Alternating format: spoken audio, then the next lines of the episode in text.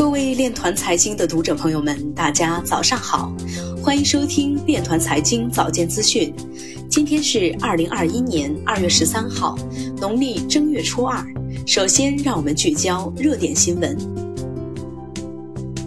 猫眼数据显示，电影《唐人街探案三》总票房突破八亿。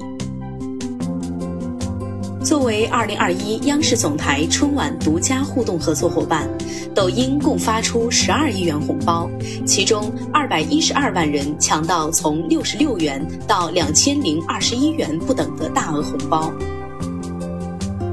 优必选科技机器人拓荒牛登陆春晚，其原型为深圳拓荒牛。苹果新专利曝光。头戴式设备可检测食物新鲜度或热量含量。接下来，让我们走进区块链领域。肯尼亚央行计划将法币转换成比特币。西班牙金融监管机构发布加密货币投资警告。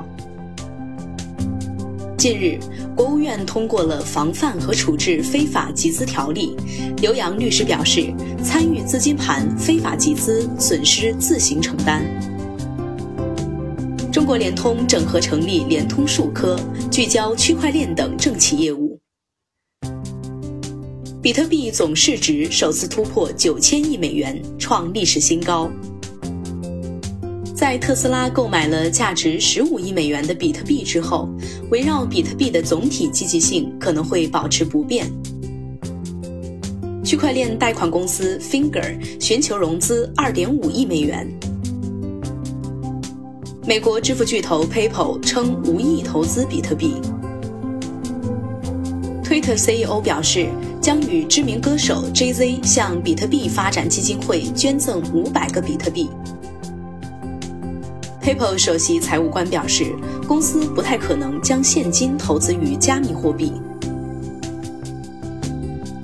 二月十二号消息，纽约市市长候选人杨安泽表示，若其当选纽约市市长，他会将纽约市打造成比特币等加密货币的中心。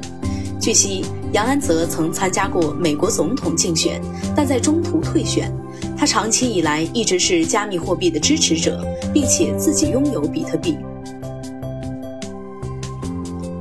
以上就是今天链团财经早间资讯的全部内容，欢迎转发分享。